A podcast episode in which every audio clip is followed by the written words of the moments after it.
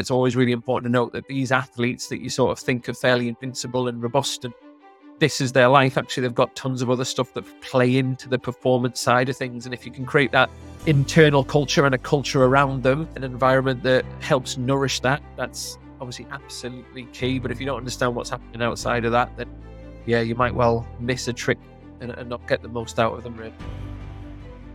Welcome to another episode of Embracing the Journey Living Beyond Limits.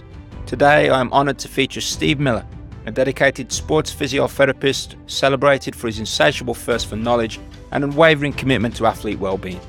With an impressive career spanning from his role as a first-team physio of Newcastle Falcons Rugby Union to his current position as a rehabilitation specialist for British Judo. Steve exemplifies the values of dedication, persistence, and continuous learning that are integral to become a trusted sports physiotherapist. Steve's profound passion for sharing insights and experiences has led him to establish the Grow Physio Academy, and notably currently instrumental in preparing the British judo team for the upcoming Olympic Games in Paris 2024. Stay tuned as we delve into his perspectives on fostering open communication and vulnerability for personal growth. Enjoy. Welcome, Steve, to Embracing the Journey Living Beyond Limits. We've known each other for a long time, haven't connected for quite a while, but my memories of you are, are joy hope, optimism. Um, I don't remember ever meeting up with you and having trouble smiling or being happy in your presence. So I'm thrilled to have you as a guest on my podcast. It's great to see you again. So we'll get straight into it. I just want to to learn a little bit about your journey, your current role. So can you tell me a little bit about how, you know, why you became a a sports physiotherapist, where you are now and, and what that journey looked like from when you started this to where you are? Yeah, absolutely. So it was actually post qualifying was when our paths crossed and we coached in the States, didn't we, in California, looking after all the kids from four to 19 sort of levels, weren't we? And then when we got back, I stepped into a physio role that was fairly generic in the sort of NHS world.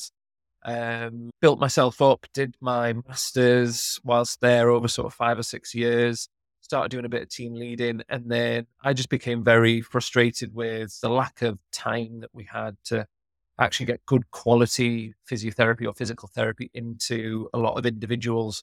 So I moved into professional sport. I'd been working part time in Division One level rugby club, classic Tuesday, Thursday training, play Saturday national standard, so good standard. And then I moved into full time sport working with Newcastle Falcons, which are a rugby union side, northeast of England, top flight. So it was a good, very good standard. I was there for six years, working as the first team physio there.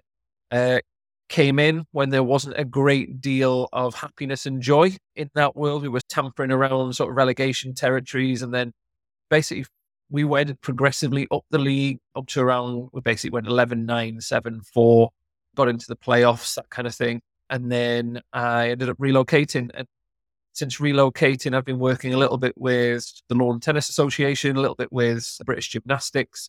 And then I finally moved into a role teaching and looking after athletes in British Judo in your hometown, no less. Yeah, wonderful uh, Walsall back there in the Midlands. Do you see any any differences between the athletes between disciplines? So judo athletes to the rugby athletes to the tennis stars. Is, is there any difference in terms of the people that you deal with, or is elite sports very similar in terms of the types of people, personalities, attitudes, characters when you're dealing with them? Well, rugby is a fascinating world, to be honest, because it's a mixture of all kinds of walks of life, really. You've got everything from one end of the spectrum where you've got private school people who obviously like the schools have just focused entirely on rugby therefore they've become very good. They've probably in many ways had a lot of privileges in their lives. You've got other folks farmers. You might we had a guy who was working in a pub sort of just chucking uh, beer kegs around that kind of thing. And then we had a lot of different nationalities as well a lot of islanders South Sea Islanders, um, real mixture of individuals, a lot of them very religious. Um, a lot of them have different cultural beliefs, expectations. So it really was a, a massive mixture of different worlds. We had the Tong, the guy who was sort of Tongan captain when he first came in. He was a guy who was sort of running into uh, training for about three miles, didn't have any money, hadn't known anything else. And then sort of by the end, had sort of become captain. Yeah, lots of different expectations that would go on in, in the sort of the culture really. One, one thing that stands out is I remember there was one almost like the godfather of Tonga really that was there. And he sort of said to this young lad, oh, I like your watch. And basically you had to take it off, give it to him. And that was just sort of the culture that they had really. And he'd have to drive him for nights out. he'd have to pick him up after nights out. Eventually, just in that sort of almost passing of time way, worked his way up team sports is something that I've been far more familiar with, and mainly been men that I've worked with. Judo uh, is interesting. You've got males and females. You've got a lot of different personalities, characters in that world. So working with females has come with a, a lot of different challenges that males don't have. So obviously all the sort of hormonal side, female health side, dealing with sort of menstrual cycles, all the injury risks that come with that. We have where it's a weight making sport, which is different to obviously any other team sport, really, where you want to stay within a certain weight category. But again, there's these crash diets and things that go on. People will be sucking ice cubes for sort of about three days prior to fighting, that kind of thing. Uh, massive calorie deficits. That increases injury risk enormously so yeah, there's there's tons of different variations. Really, I think the percentage of kind of OCDs, anxieties, depressions, and things like that that are, are in the the sort of world that I'm working in now is a lot higher than it was previous. But it's definitely not to say that there are, there were mental health challenges and, and other sort of characteristical and behavioral diagnoses that were going on in that world, really. But yeah, they're all very driven. I think as an individual sport, obviously it's very much down to you. The other massive change and differences on the mentality side of things in judo, a lot of these guys will travel out to the Far East or around Europe or sort of all the way out to Australia. They might travel all that way. They might make weight and then basically with within 30 seconds, their entire competition might be over. So if they get thrown on their back, what's called ippon, that's it. That's game over. So the months and months of prep, all of the sort of sacrifice stuff can literally come crashing down. Whereas contrast that with football, rugby, you go three goals down in the first 20 minutes. It's not great, but you've still got a chance to then kind of claw your way back again. And sometimes, yeah, that mental, that works in two ways, really. The mental side of God, you've just gone crashing out and it's all over. There's nothing that you can do. But actually, that grit and determination and kind of showing that sort of character that you can do because you've got an opportunity to come back is something that yeah you just don't have really in judo immediately. Obviously, you go back to the drawing board, you start all your coaching and training, but I think then you become really hyper focused on the minutia of detail, on what little, a bit like a sort of a sprinter, I guess. Like I don't know, they'll finish one Olympics and maybe they'll need to shave off half a, a second off their time in four years, and they basically set themselves that challenge, and it's tiny margins, which again sort of means you can become yeah sort of hyper focused analytical on every part of your life in and out of the sports setting, really. So right now you're with British Judo, correct? So that's your main yeah. role, and then you also um, run your own physiotherapy company, Grow Physio. So can you tell me a little bit about your day to day? So within British Judo, what are you dealing with? What athletes are you dealing with? Uh, what's your day to day process? What what's a common day in the life of Steve Miller? Yeah, so I think if we go down the judo route first, so we have about 35 athletes who are split almost 50 50. Within the female judo world, they're actually a lot more successful. We've got two world number ones, um, probably about four or five are in the top 10 in the world in their different weight categories. Typical day wise, I'll probably go in for about eight o'clock, drop, drop my little boy off, head in, and then basically put together some rehab programs, some planning, set up all of the injury monitoring stuff. So on the entry day, something that I've brought from rugby is like a weekly monitoring. We used to do it daily in judo. It's a very different culture. So we've introduced it on the, the entry day. So basically, the athletes will come in, they will do a series of different checks, which are uh, under the watchful eye of myself and some of the rest of the sports science team. And then what they'll do is they'll compare the scores that they have. So typical things that they'll look at mobility, strength output. So they'll look at things like their ankle mobility, What's their sort of hamstring extensibility like, their lower back like? Is their hip internal rotation like? Big emphasis in judo is we have a lot of ACL injuries. So at the moment, we're in a, an interesting predicament where we have ACLs typically, once they rupture, will have surgery and then they'll often come back nine to 12 months is sort of the, the pretty much the standard. What we have now with the Paris Olympics coming up, which is quite an interesting one, is we have people who've done their ACL, they're ACL deficient, but they don't have enough time to have the operation and come back before Paris. And even if they did have that long, they haven't got enough time to accrue enough points in competitions to then qualify. So it's a really interesting world that we're living in now where we have to make sure that obviously everybody is as risk averse as they possibly can be. So really important to look at all the checks and things. What we'll normally do is go through all the checks. A lot of the fit athletes will then work on corrective things. So anything that they maybe have a deficit in, they will correct before they step onto them. The rest of the team, so there's currently 17 fighters who are in rehab at the moment. So again, of a 35 squad, we are massively depleted. I've worked there for about a month, so I'm kind of inheriting a tricky world, but I'm trying to instill some of the things that have really worked well in times gone by.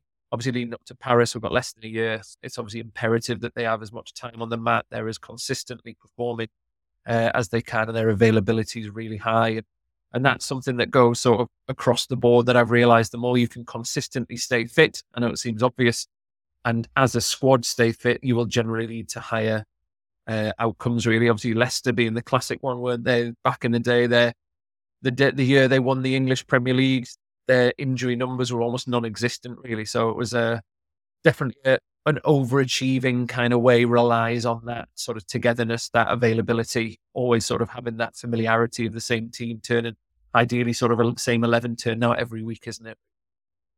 And then, yeah, as the day goes on, any treatments, any extra bits, we'll have meetings with the rest of the, the team who are there. It's a great team. It's a really diverse team in terms of we have a big emphasis on nutrition. Obviously, the coaches are there. We have a head of performance who's there. We have a large emphasis on the sports psych side of things, uh, both performance side and also lifestyle. as a separate girl who works there who just looks at lifestyle. So outside of that judo world, um, obviously life goes on. So making sure that people during and post their careers um, in judo are obviously kind of set up for uh, life afterwards, really. And then, yeah, whatever comes and throws itself in, really, along that way. And then Grow Physio Academy is something that I set up in lockdown. That is a teaching platform to try and support therapists. I realized when lockdown kicked in, students weren't able to have the 2000 placement hours that they require so I just thought, well, what can I do to help support them? So I started putting on just free lectures, free seminars online. And then it just got so much traction that, yeah, we started to then sort of expand, put it onto a website. And that is now used by, yeah, hundreds. And probably there's been thousands of people who've sort of been exposed to some of the learning. And it's been really nice for me to kind of share some of the stories of pro sport because it is a very hidden, secretive world. And I don't think it should be. I think it should, should be something that we share far and wide, really, so people can learn and, and obviously develop themselves on all aspects. Yeah. So you said obviously you've got probably 50% of the athletes right out injured right now or in rehab. And I'm sure you have an extent of like minor sprains and maybe is a week out or two weeks to obviously the ACL injuries you spoke about. What's the difference in the psyche of those athletes that you have to deal with in terms of those that are out for a short time compared to those that are missing out on effectively a lifelong dream to compete in an Olympics that they may be preparing their whole careers for. And now, obviously, within a click of your fingers, like that, that dream has gone. How how do you balance and how do you deal with the the separate athletes? Yeah, it's a really good one. So, if I give you an example, really, we've got some someone who'd had a, a, a really big uh, tear of the ligament on the inside of their knee, not the ACL, uh, the one one called the MCL on the inside, and basically what you're looking at is about 14 to 16 weeks of rehab really to get back to the nature of judo which is a long time. The big factor that often plays a part in this is sometimes the individual and what they've had leading up to it. So you might have someone who's had multiple consecutive injuries. Progressively it starts to really chip away and we talk a little bit about trying to frame some of the the impact mentally i guess in terms of what we do with them and we sort of almost call it like a puddle, a paddling pool, or an ocean in terms of is it a small problem, big problem? Some of the conversations that I'll sort of have with my seven year old at home, like, is this really a big problem? Is it a small problem? But then sometimes I think the, the key bit is you might actually have a, a relatively small problem, but goes on for a con- consistent amount of time. And then it becomes a big problem. So it might not be a huge factor to them, but actually that sort of consistency of those small problems and chipping away at them can then develop into a real issue. And I think probably one of the, the best things that I've started to do, particularly with long term injuries, I still do it with the, the short term ones, but if someone's out for a week or two, it's quite quick to say, well, actually, this is what the next week's going to look like. We're going to do X, Y, Z in rehab, and then we're going to drip you back in next week again, and then hopefully get you up to full, what's called randori, which is full training after that, really. The ones that are long term, I think it's really vital to, to paint the picture and not just in terms of this is what it's going to look like, this is how your strength is going to develop and how your function is going to develop, but I think what I've also started to do a lot more is at this sort of stage, a lot of athletes will struggle mentally at this point because it feels a bit Groundhog Day. You're doing the same thing, it's a bit monotonous. You won't see massive amounts of benefit and progress. But if you do this and do it really well and efficiently, actually, consistently doing that will mean that you're much quicker at coming back on the other end and you'll be in a much better place. You'll be more robust, less injury prone, etc. But some of that has come from just experience, though, of knowing how athletes go. And almost what I try and do is preempt that along that journey to try and almost make sure that they factor in things like time off, make sure they've got long weekends somewhere. Are they have they got something they really want to do and focus in on? Um, and we almost plan out that full sort of nine to twelve month journey with some of the long ones to make sure that they've got things that they look forward to and they don't just gradually feel like God, I'm just turning up and it's the same routine every single day because it is tough. It is really tough for athletes not to do what they love. And obviously, we want to get them back doing as much of that as possible. Some things that have also sort of helped, I guess, in that journey for us is we've given them other roles to play. So it might be that they do a little bit of analysis work on themselves or other athletes or what is it that they can do so they still stay engaged and still go to meetings because I think it can feel very much like you've got the injured and the fit, and then it becomes a little bit of a divide, really. So trying to blend and blur those worlds is really useful, I think, to try and feel like they're still engaged with the process. How important is framing the experience and giving them distractions with other roles and maintaining a realistic picture? But, you know, because the I'm assuming the physical rehabilitation like that process can't necessarily be sped up, right? That it, the amount of time you need to have surgery, recover, and recuperate maybe a week or two sooner rather than later. But you can't really speed up the physical.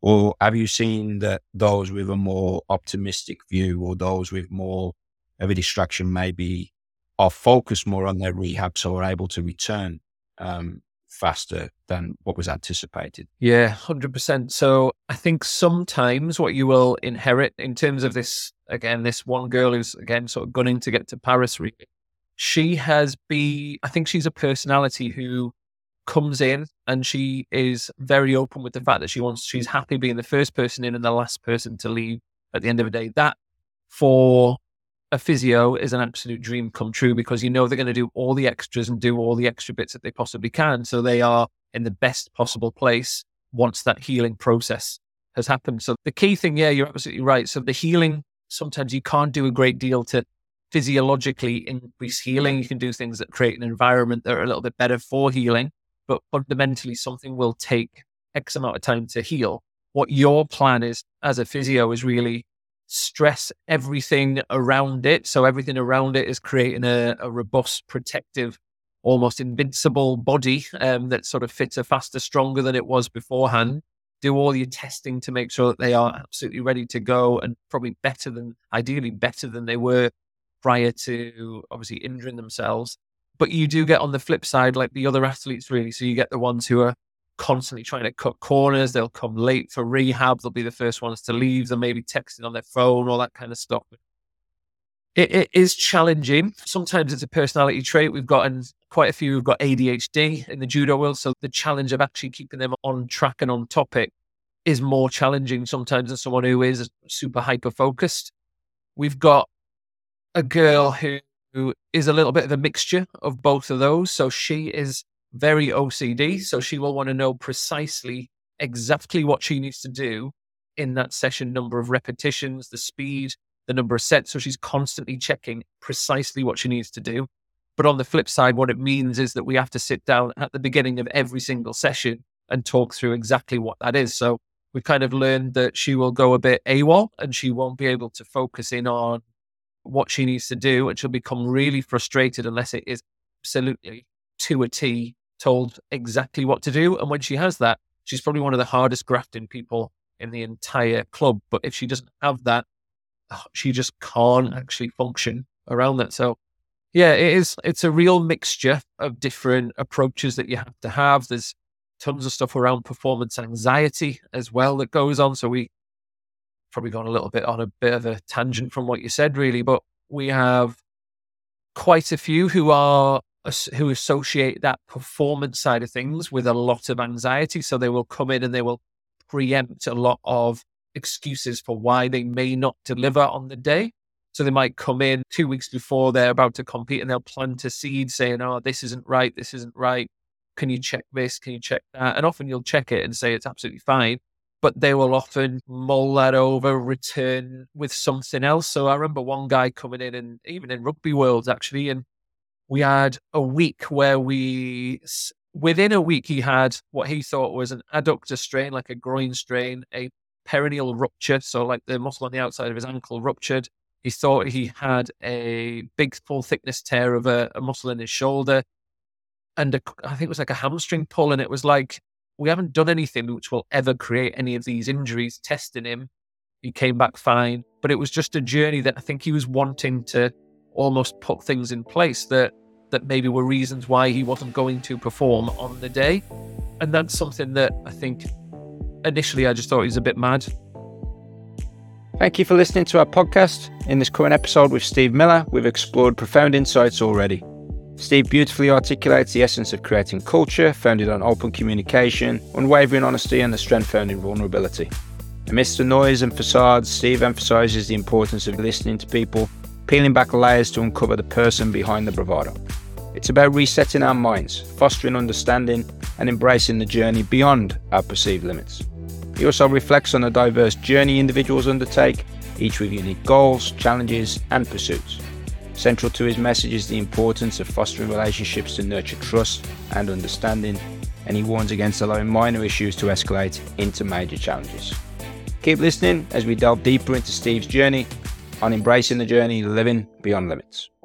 So, how do you balance how you approach those different types of athletes, like how you deal with the frustrated athlete. Because I know we spoke offline about you, not really on the mental side of it, more the, you know, the physical rehabilitation, like process, probably more methodical, right?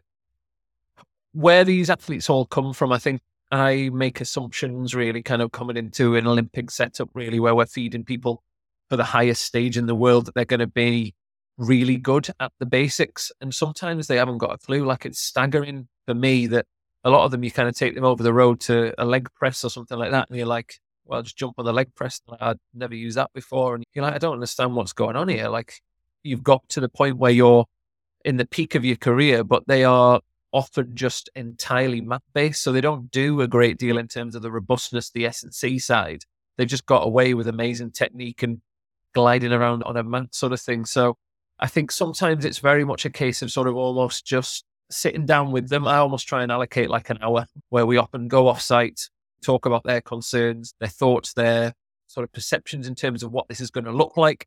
And then I'll give them the reality in terms of this. And then hopefully, if they're like, well, there's absolutely no way that'll work, I need to do X, Y, Z, we'll try and factor that in. And it might be we change the format of days or whatever. A lot of the time within elite sport, though, what we have to do is make sure that we hit targets. So if someone says, look, yeah, I think the worst thing that can happen is we say, look, this is a six week injury, so you'll be back on the, the mat or competing in six weeks. And they go, oh, well, it doesn't matter what I do for those six weeks then. It, it has definitely been a useful thing for me to try and go very much objective marker in terms of assigning figures and numbers to things, really. So it's almost a, well, when you have achieved this, you can then progress on to this next stage. So can apply that to any sport really at all. So it might be anything from like when do you sprint? Do you know what I mean? You obviously have to sprint in football, you need to sprint in rugby. Lots and lots of different sports will require that. But actually, if you haven't fulfilled the strength markers, expose it to enough speed, hit the targets on the isokinetic machines or whatever it is that you're using, you're not sprinting. So therefore, you are not going to be involved in training. Therefore, you're not going to be picked or selected for the competition. and yeah, there's definitely that side where I think explaining that it's not just a time game, but it's definitely something that requires graft on their behalf. And then you can apply this all the way right the way down to sort of I don't know, Doris, who's just kind of got an arthritic knee somewhere else. I, I, sort of always used to sit down in that world and just say, realistically, Doris, like, how long have you got that you can allocate to me in terms of rehab every day? And if they say five minutes per day or 15 minutes per day, there's no point in giving them a gourmet, sexy, two hour long rehab program. Then that's what they're going to do. And actually, I think probably just that awareness in terms of the other demands and things that happen in other people's lives is really important as well. And that's something that I've probably delved into more. Again, the backstory to that guy who did present with sort of four injuries in a week, and you were like, God, will you just get out of the physio room and you're absolutely fine? We went off site with him, had a sit down conversation. I just said, Look, what's going on? Because you've been in four times here. Each time he'd come in, this is going on. He sort of just burst out, out into tears and he had loads of home related things going on. He wasn't sleeping. His sort of anxiety levels were through the roof. There was contract negotiations. Basically, I think depending on whether he got a contract or didn't get a contract, um, was basically going to determine whether or not he stayed in the country or had to move clubs or potentially all the extra sort of financial stresses that come with it. So I think it's always really important to note that these athletes that you sort of think are fairly invincible and robust and this is their life. Actually, they've got tons of other stuff that play into the performance side of things. And if you can create that internal culture and a culture around them, an environment that helps nourish that, that's obviously absolutely key. But if you don't understand what's happening outside of that, then yeah, you might well miss a trick and, and not get the most out of them, really.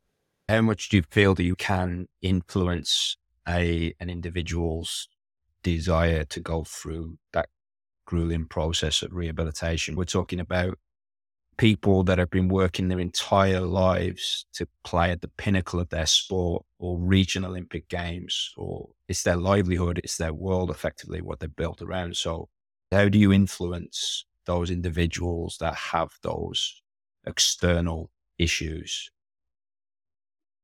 I think it's a it's an area that I think for me I have to almost try and just recognize that there's something not going well and almost I think one of the best things that I've sort of listened to recently was this guy who on his podcast, uh, Chris Voss, I think he's called, and he's a hostage negotiation man. And it's just almost trying to get people to talk really and try and extract some information from them. And it's a fascinating podcast, to be fair. And obviously, kind of when you're dealing with hostages, sort of negotiation stuff, obviously there's a lot on the line and it's called uh, Never Split the Difference, this. But I think that awareness and that insight in terms of realizing when something is going on, whether you, you just get little clues, don't you, in behavior or sort of see it in someone's eyes or whatever it may be. But it's one of those where I think for me as a physiotherapist, my job and, and scope of practice is not to then deal with that psychological side in its entirety. I think it's the the ability for them to recognize that something's not right and then almost direct them in, in the right direction in terms of psych or, or lifestyle support. We call it in the UKSI, which is the UK Sports Institute. And, and we have people on the ground and we also have specialists that we can send people to, which when we compare that actually to rugby worlds, where I think there's probably as much in the way of mental health stuff, but probably in a world that's got a lot of testosterone flying around, probably fewer and fewer people are as open to acknowledging it or talking about it. And you can imagine like an 135 kilogram man coming to talk to me about some issues that he has. It might not be something that he's particularly open to, but I think for me, it's just that if you've got stuff going on, pass it on. I'm just watching the Beckham documentary. I don't know whether you've seen that really, but uh, got to it yet. No, but well, that's a fascinating one actually because he after he uh, did his little heel flick. Do you remember when he took Simeone yeah. down? And the amount of abuse that he took on the back of that and didn't talk about it, but was obviously analyzing. And I think the world we live in now is far more open, isn't it, in terms of talking about mental health struggles and seeking help and support. But Rio Ferdinand actually, as just says it, it just was never even anything that was ever mentioned. And obviously, his performance because of what was happening mentally was just absolutely going down the toilet, really. And then yeah, obviously fans are pretty harsh, aren't they, when they get on someone's back? And he was just taking a tirade of abuse basically on the back of that. I think it just sort of across the board, if your psychological position uh, and psyche's in a good, healthy place, and it's reflected across the team, and you're in, a, in an environment that recognizes that, I think it's really useful. I mean, Yeah, I just I'll stop harping on in a second. But the one little good example that I heard that's happening at Newcastle United, and obviously a club that's close to my heart, is in the early days. Again, I got a friend who works within those worlds, but he was saying what he does quite nicely with the squad is meet them on a one to one basis at the start of a week and talk about anything that's going on outside of the club. And what he then does is then relays that, doesn't necessarily share the intricate details, but will highlight to the rest of the squad that such and such player will actually, if he seems a little bit off this week, it's because he's got some stuff going on, or actually he's really mm-hmm. struggling with this part of his performance side of things. So actually he's going to take himself away. It's not a personal dig on anyone. Don't take things personally, but this is what's happening. And I think that's created like a really nice cohesion of you just got then someone mediating and recognizing that some people are struggling and actually letting other people that they are struggling a little bit. So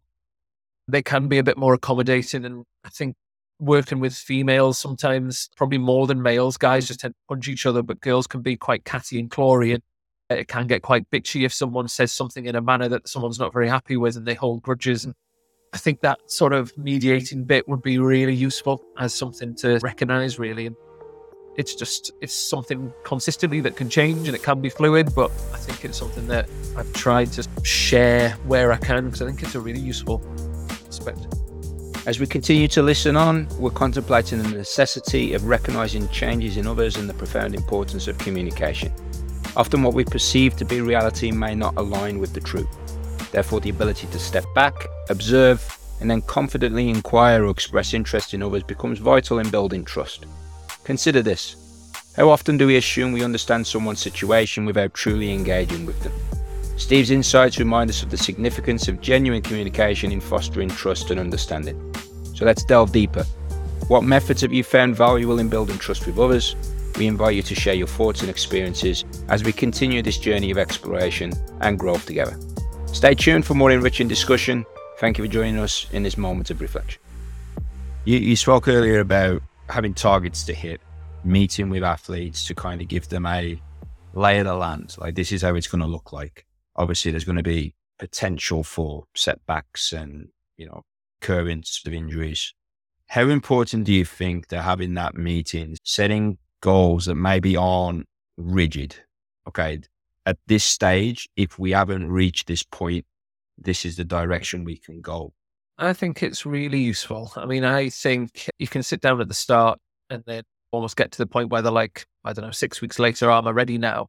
And if you then go, oh, actually do you not realize how far away you are from meeting the targets and things? It's that's the kind of worst case scenario really because they're expecting something and actually in your head you're like god they're just not being particularly coherent with rehabilitation and not fulfilling what we require. I always think it's probably like a a review or something that you have with a good manager really. You should know exactly what they're going to say or a parents evening or whatever it may be. You should know already what the outcome's going to be before you even get there but yeah, I mean, we have an ideal where obviously people have enough strength, stability, power, all the other sort of components that come with that, really. And if they aren't there, then really it just increases the injury risk that they may well have. So I think it's not like we offer, we go to the point where we get people to sign waivers, but I think it's really important to note that actually, if you have a deficit in strength or control in a certain range where that tissue, be it ligament, muscle, whatever it is, vulnerable to injury, actually your risk of re-injuring is a lot higher. And and the tricky thing that comes with that is when you've got a marquee player, I don't know, like a we had a Fijian player of the year in, in the Falcons worlds and the reality was we wanted him on the pitch as much as we possibly could. So if you tell a coach he's not quite fulfilling the markers that he's fulfilling, but he can probably play an hour for you, they're always going to put them in for an hour. So yeah, you've got to almost, I think, be careful what you say sometimes. And also, probably from a, it's probably a little side point, but yeah, I would never ever tell a coach that he's ahead of where he is. I'd probably just say, yeah, we're on track really in terms of where we are, because then all they'll do is then start crossing weeks off their return to play time, really. Yeah. So, yeah, it's tricky. The, the reason I asked that is I feel like, uh, in terms of, we spoke off the uh, the recording about resilience and is it a skill that can be taught? And I believe it can be. And I think foresight is an important aspect to that. So if I foresee a potential problem, it doesn't necessarily come as a shock to me, right? So if I know what roadblocks are potentially ahead and they don't happen, then there's no problem. But if they do happen, I'm kind of prepared in a way that helps me bounce back from that obstacle setback a little bit faster. Obviously, we can't uh, literally list every potential issue, but I mm. think in terms of building that resilience and hope of an athlete, they know what's coming. I would assume that will help them in terms of staying staying on focus, right? In terms of okay, I knew this was going to happen. This is how I deal with it. So I'm, I'm curious how how much of a part that plays in kind of the sports physio world and preparing elite athletes. And obviously, your focus is very much on the physical rehabilitation and giving them targets and setting goals. But I think that's an important um, communication piece at the very beginning that you spoke about that can help these athletes excel. Um, I'm I'm intrigued as well in terms of the Grow Physio Academy that you you put together during the pandemic. I think in terms of any walk of life, sharing information, sharing knowledge uh, can only breed curiosity to to learn more and to excel. So, how important do you think that education and that environment of sharing knowledge and and building that network? How important do you think that is in terms of growing future sports physios and, and how they can then go on and help um, the athletes at the levels that they're working at? I think it's been a great project on many levels. For me personally, I think it's been a chance to sit down and work out what drives me, what is my purpose, what is my ikigai, that kind of thing. So it's definitely fulfilled something. And I think some people are wired in that sense. Like I love sharing, I love supporting, I love helping and develop other individuals. I think it's made me a better physio indirectly as well. You go into the research, the literature, all that kind of side of things. And I think probably the thing which is really useful, which has happened and it's given me a chance to do it, is reflect on some of the case studies. So within the platform, there's there's various different athletes who really kindly said, look, you can record what I'm doing. It takes you through the journey of from their assessments, injuries, all the way through their treatments, rehabs, and then sort of their return to play, really. And and sometimes it's really human nature, I think, a lot of the time to ignore the the things that you do well on a regular basis and just accept that's just the norm. But actually, when some certain people get back on time, or they get back before they're supposed to, and they don't re-injure themselves, and they're performing at a high level, I don't think we probably give ourselves enough of a pat on the back sometimes to say, well, well, actually, we've done a really good job. But then the next level is to work out, well, why has that happened? So, what have we done on that journey that actually was done really well that we should repeat. I think human nature goes the other way and it sort of says when something cocks up or doesn't go very well, we kind of go, well, we'll kick ourselves and we kind of look at all of those in great detail and kind of almost procrastinate and like look around all the different elements of what we could have done differently. But actually, I think sometimes when it does go well, it's trying to just highlight those things. And I think that's one human trait that I think I am still trying to work on. I think I'm hypercritical of stuff that I do, but again, it's something that if you can instill that, then hopefully kind of in other people that I work with, they start repeating those positive habits and they really kind of then you create momentum and yeah, a really sort of positive environment. You start feeding off each other, you get plenty of energy. And yeah, that's when for me you start becoming a bit creative and curious about things and it just sparks other ideas, doesn't it? Rather than just going it's all doom gloom when one person out of twenty does break down for whatever reason. So yeah, it I can't really remember the original question, Lee. To be fair, I've just gone on one. Uh, no, I, I'm, uh, I'm, I'm thinking how because obviously similar to to what I'm trying to do is I'm trying to bring people's stories together to share that knowledge so we we can um, we can become better individuals, right? Better versions of ourselves, and I think that's that's the important thing. So, I think you answered the question. My my follow up question would be, what do you think is the biggest void in the education process of a physio? What, what, I think you said that things were behind like cloak and dagger or behind a like what things do you feel are, are critical in the physio world that you feel drives that passion to share things that you felt maybe weren't shared with you?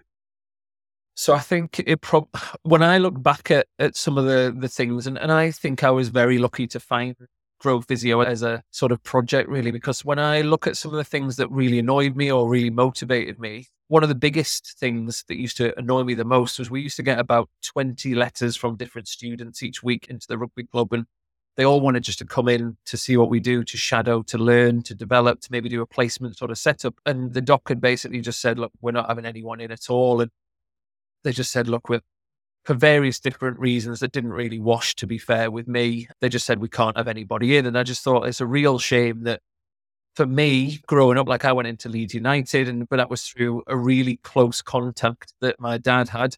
But if you don't know the chairman or the manager or the you, you live on the same street as someone who's the head coach or something like that, you don't get to see what happens in a professional sporting world. And people will make up various reasons as to why that's not possible. But for me, I feel like it should be a world that people can access. Um, I feel like there's a lot of great things that go on behind closed doors, but the people who are very precious over exactly what they do, I think my gut feeling is they're just a little bit uh, apprehensive about I suppose people just going, oh, actually, you don't do anything that's any different really to what other people do. But I think there's this sort of stigma, if you like, or sort of perception within pro sport that you do these amazing brand new techniques that we that a bog standard sort of physio who's five years qualified couldn't do. But the reality is if you do the basics incredibly well and build that foundation and do those kind of big rocks really well, then actually the extra little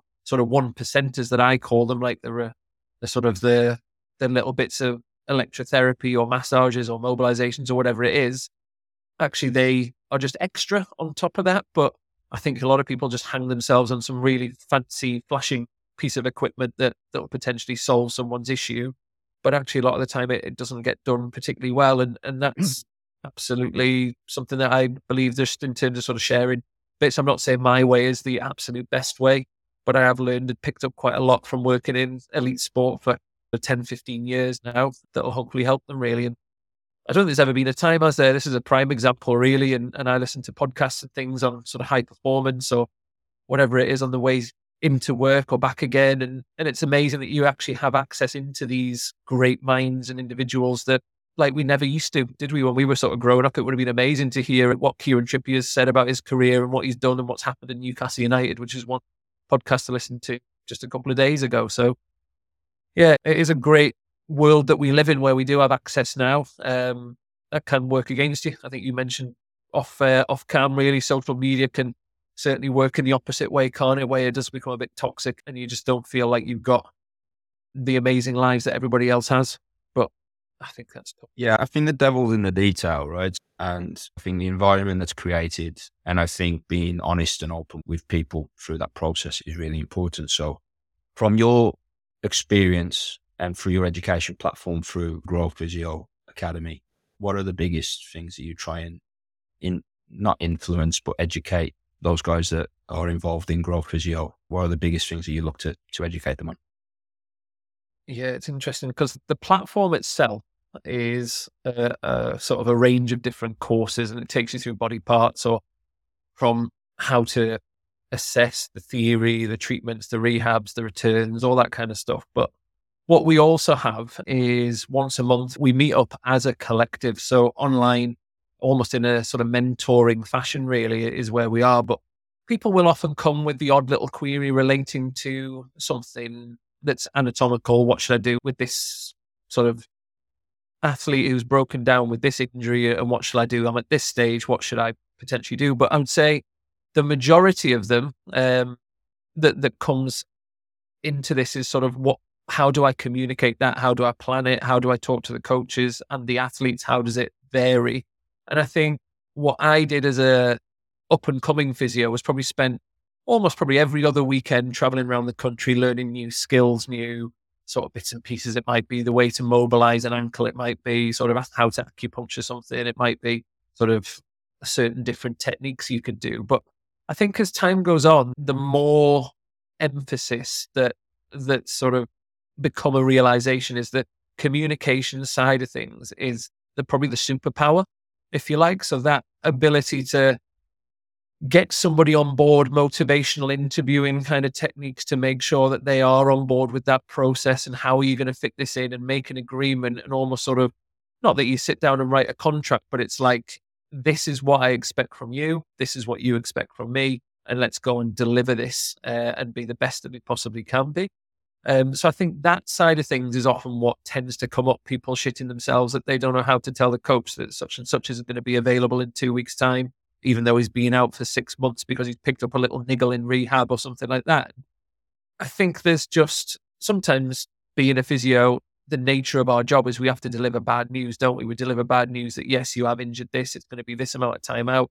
You become basically our hell old head physio was called the Grim Reaper because every time he went upstairs, it was just to tell the coaches or the director that basically someone was going to be out injured for another X amount of time. So we do deliver bad news, but I think sometimes that's just the reality. I think the main thing that people want is a genuine, honest account as to what it's going to be and knowing that there's support there to get them back uh, to the best that they possibly can be. And yes, it might not be easy. Yes, it'll be tough mentally, physically. Um, a lot of people don't shirk away from the hard graft, but actually, sometimes that yeah, that sort of mental side of things is is also the one where you do get people coming and crying and going, "God, I haven't done X, Y, Z, and and I think on a personal level, being able to talk again about how broken I nearly was when I left Newcastle, I was working six or seven days a week, working really long hours. We had a little man who didn't sleep at all, so there wasn't much left in the the tank. There wasn't a great deal of refilling of cups where I was trying to do things for me. It was just give. So I think sometimes I end up getting a lot of the physios who are feeling fairly similar that they're actually mentally struggling with the delivery and actually probably being there or thereabouts where you just feel like you can't give enough to something and people always want more and it is a very demanding world really does play on you. So I think just being able to relate to that kind of thing and, and say, you know what, a lot of the things that you have are totally normal. What you need is to think about all the things that refill your cup and make sure you factor those in. Because if you don't, all you're going to do is be an empty shell and not be able to deliver the quality that you want to. Because we're all carry sharey people, most of us physios. And yeah, I think the natural tendency is just to give and give, but we probably don't highlight our own needs enough either. How did you deal with that? I, I can only imagine as a physio the amount of empathy, compassion, boosting the mood of the individual. Because, as I said at the very beginning, generally when they come to you, you said that the Grim Reaper, right? Is they're coming to you because they're hurt, right? They're coming to you because they can't do what they love to do. But if you yourself are feeling drained, empty cups, as you put it, how did you overcome that in terms of going into work every day and not letting that affect your work or the environment you created for your athletes?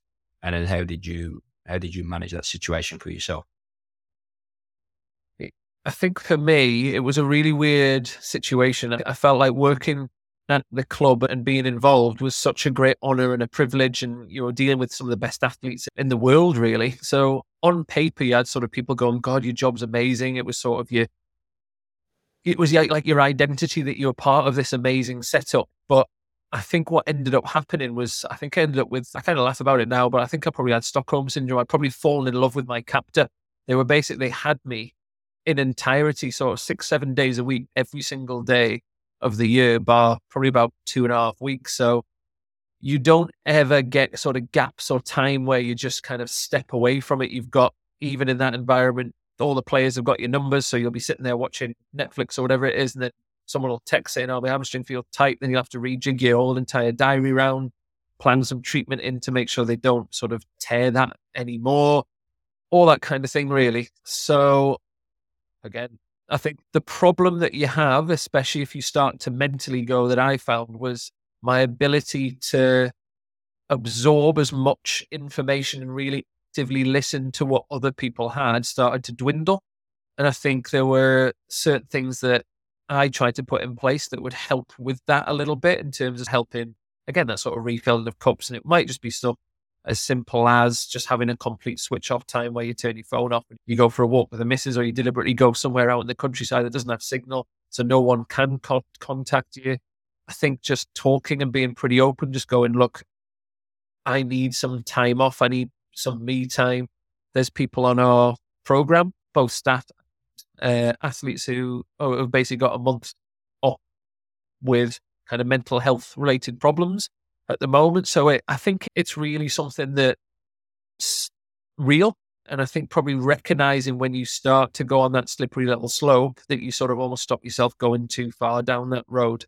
and just working out what ticks your boxes and sort of refills that cup is probably the best way that I can do it and just try and put as much of that in as possible. And I think I think it was Romesh Ranganathan, a comedian, sort of said there was three things for him that he knew he would start to kind of get on a slippery path with, and I think it was nutrition, sleep, and I think it was something like going to the gym. But if he didn't have, if certain bits of those three deteriorated, or all three of them deteriorated, then he started to get some of the, all the dark sort of feelings, memories, and, and thoughts back again that he used to feel. So I think it's always just really important to kind of work out, well, actually, certain things might be all right, but you might be neglecting other elements. And yeah, if you do, then you're probably at risk of potentially deteriorating a little bit and, and, not being as good for your athletes and what have you that you are. Because as soon as that goes down, you then don't get the job satisfaction that you were getting. And then, therefore, that biggest desire that you had and, and what kind of makes you tick and pick the job you've done then isn't fulfilling you. So then no parts of your life are fulfilling. Uh, and then it just becomes a bit of a mess. Continuing with Steve's story, let's explore his metaphor of filling cups and the delicate balance it represents between valuing oneself and meeting the demands of daily life, both personal and professional. How do you navigate this balance in your own life? Steve prompts us to consider implementing daily triggers to monitor our well-being, enabling us to recognize and control moments of struggle before they deteriorate. Do you have such practices in place to safeguard your mental and emotional health? Furthermore, Steve highlights the importance of having connections that can recognize changes in us and support our journey toward being the best version of ourselves. Realization and communication, as Steve puts it, can be our superpowers. As we delve deeper into Steve's insights, we invite you to reflect on your own journey. Remember, your feedback is invaluable in helping us continue to bring you stories of inspiration. Please follow, like, rate, and review our podcast to support us in this mission. I know you have people that deal with the lifestyle and the psych part of dealing with athletes, but to me, it feels like there's a combination of the two that you maybe not are consciously thinking about, but you are playing a part in in delivering that environment to keep that athlete upbeat and on track.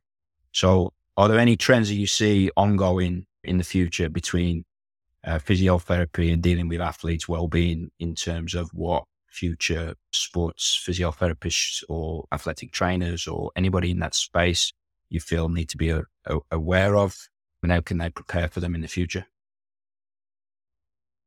yeah, I mean, I think there's a big general emphasis within physiotherapy. We're not just kind of massage now. We certainly have branched out massively into sort of S&C worlds and motivational interviewing and understanding pain and, and all this kind of stuff, really, and treating people from the top down rather than the sort of bottom up, if you like. So making sure they are mentally right, because actually there's a whole load of stuff with anxieties, depression, performance issues that that can arise from beliefs and, and the mental side, really. And there's a lot more stuff going on with imagery in that world. Imagining yourself doing various activities, doing it well. Sprinters use it a lot. I think a lot of F1 racing people will do it and sort of imagine themselves flying around the track, won't they? Or a 100 meter runner running down the track or exploding out the blocks, that kind of thing. So there's a whole really exciting world within physiotherapy and particularly sports physiotherapy that way. I find it's more uh, an identifying and encouraging people to kind of almost in that environment to to open up and, and try and almost explore a little bit in terms of where they're at. I suppose just off the top of my head, what we do with all of our athletes is we actually do like a, a readiness to return questionnaire. So again, like how confident they feel with their their injury. Do you know what I mean? Are they where they want to be? What else concerns, apprehensions, fears do they have around that? So I think exploring that can be a really useful one. I think physios generally tend to have a quite a because it's quite a, often if you are treating something, it's tactile. You almost feel like you're in a you're sort of building a relationship in, in that kind of way that often people may well disclose things that they don't disclose when they're sat directly opposite someone who's a psych or whatever. So sometimes when the little heads in the hole sort of thing and they're not looking at you and similar to like I think guys generally like walking side by side so they're not looking at each other in the eye, but that's when they tend to almost talk a little bit more. Women tend to look at each other. But again, it's quite an interesting one because the amount of stuff that people have kind of disclosed when their head's in a hole and you I don't know, maybe rub it into their shoulder or their back or I don't know, doing something with a hamstring or whatever it may be, that's sometimes the time that they tend to open up and explore. And it might be like a protected 20 minute time where they're away from everybody else. And, and that might be a time that uh, you almost check in to see how they are mentally, where they feel that they're at. Is there anything that they feel that they need more within their rehab programs? Are they being pushed enough? Are they being pushed too hard? Is there any external stresses and all that kind of thing? So I think the the way beyond that original sort of learning a, a technique or a skill thing, the the worlds of physiotherapy is a, it's just a lot more holistic, if you like. If that's probably the best way to. Yeah, I think the the issue around performance anxiety is is intriguing to me as to how that leads into injury and performance in general. Because I know growing up, I feel like it was more you'll you'll you won't say anything because you'll continue to play, but then you know that you're not fully right, and then that will lead to lack of performance. But then you don't want to drop out the team because then you don't feel like you're going to get back into the team. And now I feel like it's maybe a little bit opposite is where we use things as a reason why we're not performing. And it, and it generally comes from an anxious point of view to want to perform to a higher level and trying to find reasons why we can't. So just developing that, that openness, I guess, and communication chain in terms of developing self belief that weaknesses aren't always weaknesses. They can turn into our strengths if we deal with them better. So, my last question for you is obviously, you've been on quite a journey at the elite level. If there was anything that you would tell yourself 20 years ago before you started, especially at, at Newcastle, you said you had some Stockholm syndrome, you called it, in terms of how, how you would uh, would deal with athletes maybe differently, or how you would deal with yourself differently, or a key message to send to obviously people in your um, Grow Physio Academy. What's the biggest piece of advice you could give to either yourself or to someone in a similar situation at the very beginning that you maybe wish you would have known? Yeah, I think probably for me, the one thing I always say is people are absolutely desperate to go into these sports clubs and go and volunteer and just give up their spare time and do whatever. And quite often the reality is they end up getting stuck in a little side room and they sort of are rubbing away in a converted old shower or something like that. And it's a bit grim, really. And they're, they're not really learning. So I think my advice to everybody is always make sure you're in an environment that you can grow in. Some of that looks like having somebody who is willing to nurture you, develop you, invest in you, that kind of way, because none of these jobs are very well paid, uh, unless you're literally in like a top four, top six, maybe in the Premiership football wise. They're the guys who are making a reasonable bit of money. The guys who are sitting in the Premiership rugby wise, again, sort of top fours are probably making about 100 grand. Rest are probably making about 30 to 40,000 a year as a sort of first team physiotherapist, really. So you're not making big cash. You're not there for the money. But again, if you're not getting the extra bits around it, you're not getting the support, the development, the experiences that you want, then actually probably you need to kind of highlight that and make sure that is correct. So I think making it very clear from the off what you want. So I would definitely sit down before you start a role and set parameters, set boundaries, and, and say what you are willing to do because you do to some extent end up becoming a yes man in the worlds of sport and you just end up doing all these random things that you didn't really intend on doing. But I think you this sort of feeling that it's a massive privilege. Actually, they're also privileged to have you as well. Like you're coming in with a great skill set, a passion to deliver and develop the squad and the team, and you're there for the right reasons. So it has to be a two way thing. And I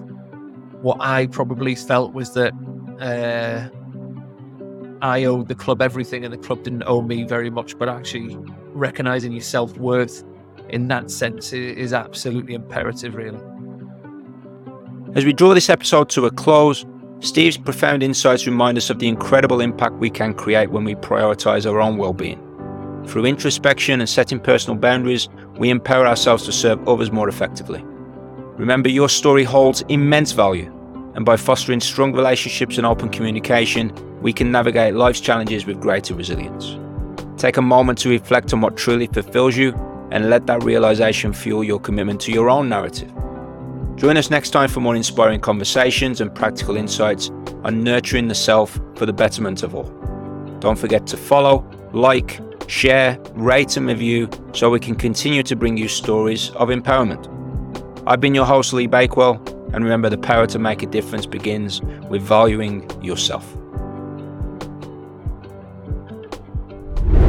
If you enjoyed this episode and you'd like to help support the podcast, please subscribe and leave a rating and review. To stay up to date with Embracing the Journey Living Beyond Limits and get all the behind the scenes content, visit www.raisemindset.org forward slash podcast, where you can find links to follow us at all our social media channels and available podcast platforms on Apple, Spotify, and Podbean. Thank you for listening.